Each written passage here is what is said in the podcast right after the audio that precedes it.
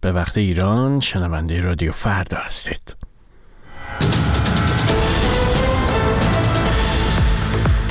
سندکام اعلام کرد حمله حوسی ها به کشتی روبیمار لکهی نفتی به وسعت 29 کیلومتر ایجاد کرده. در دومین سالگرد تهاجم روسیه به اوکراین آمریکا بیش از 500 شخص و نهاد را تحریم کرد. صدها زندانی در زندان ارومیه با اشاره به آزار و اذیت‌ها خواهان برکناری رئیس این زندان شدند. خوش آمدید به این بخش کوتاه خبری. من مهران کریمی هستم. فرمانده مرکزی ایالات متحده سنتکام اعلام کرد به دلیل نشت سوخت از یک کشتی که هفته گذشته هدف حمله حوسی ها قرار گرفت لکه نفتی به وسعت 29 کیلومتر مربع در دریای سرخ ایجاد کرده. همچنین به گفته سنتکام محموله این کشتی که بیش از چهل هزار تن کود است در حال سرازیر شدن به دریاست. کشتی روبیمار متعلق به بریتانیا 29 بهمن هدف حمله شورشیان حوسی قرار گرفت. و پس از تخلیه خدمه در حال حاضر آب در حال نفوذ به آن است. سندکام هشدار داده که حملات حوسی های مورد حمایت ایران علاوه بر ایجاد مشکل در کشتیرانی تجاری به تهدیدی برای محیط زیست صنعت ماهیگیری و واردات مواد غذایی هم تبدیل شده است. در آستانه ورود به سومین سال تهاجم نظامی روسیه به اوکراین وزارت خزانهداری آمریکا بیش از 500 تحریم جدید را علیه اشخاص و نهادهای روسیه وضع کرد.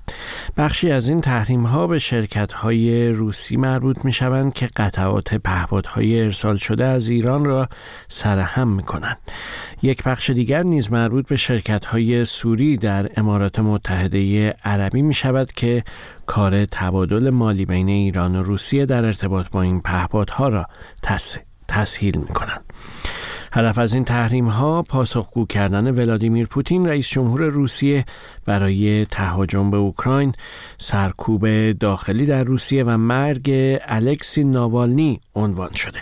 اتحادیه اروپا و بریتانیا نیز همزمان با دومین سالگرد جنگ اوکراین تحریم های جدیدی علیه روسیه اعلام کردند. به گزارش منابع حقوق بشری بیش از 800 زندانی در زندان مرکزی ارومیه با اشاره به افزایش خودکشی زندانیان به دلیل آزار و ها خواستار برکناری پیمان خانزاده رئیس این زندان شدند.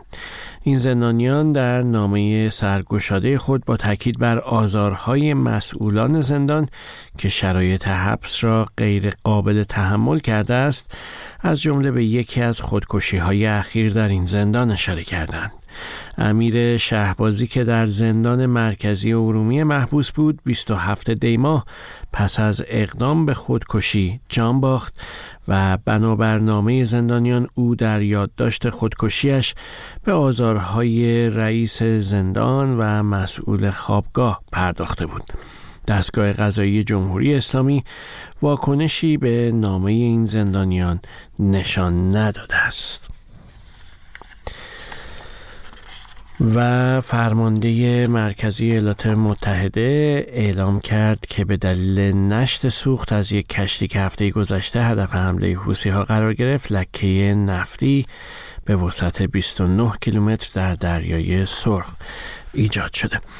مذاکرات مربوط به آتشبس غزه و تبادل گروگانها روز جمعه در پاریس با حضور مقامهایی از آمریکا، اسرائیل، قطر و مصر آغاز شد. در این مذاکرات رئیس سازمان CIA نخست وزیر قطر و رئیس سازمان اطلاعات مصر حضور دارند و به گزارش خبرگزاری رویترز رؤسای موساد و شیمبت که از طرف اسرائیل به پاریس رفتند گفتگوهای جداگانه ای را با آنها آغاز کردند. بنابراین گزارش مذاکرات با خوشبینی محتاطانه آغاز شده است. به پایان این بخش خبری رسیدیم. سپاس از همراهیتون. بخش بعدی خبرها در کمتر از یک ساعت دیگر. وقت بخیر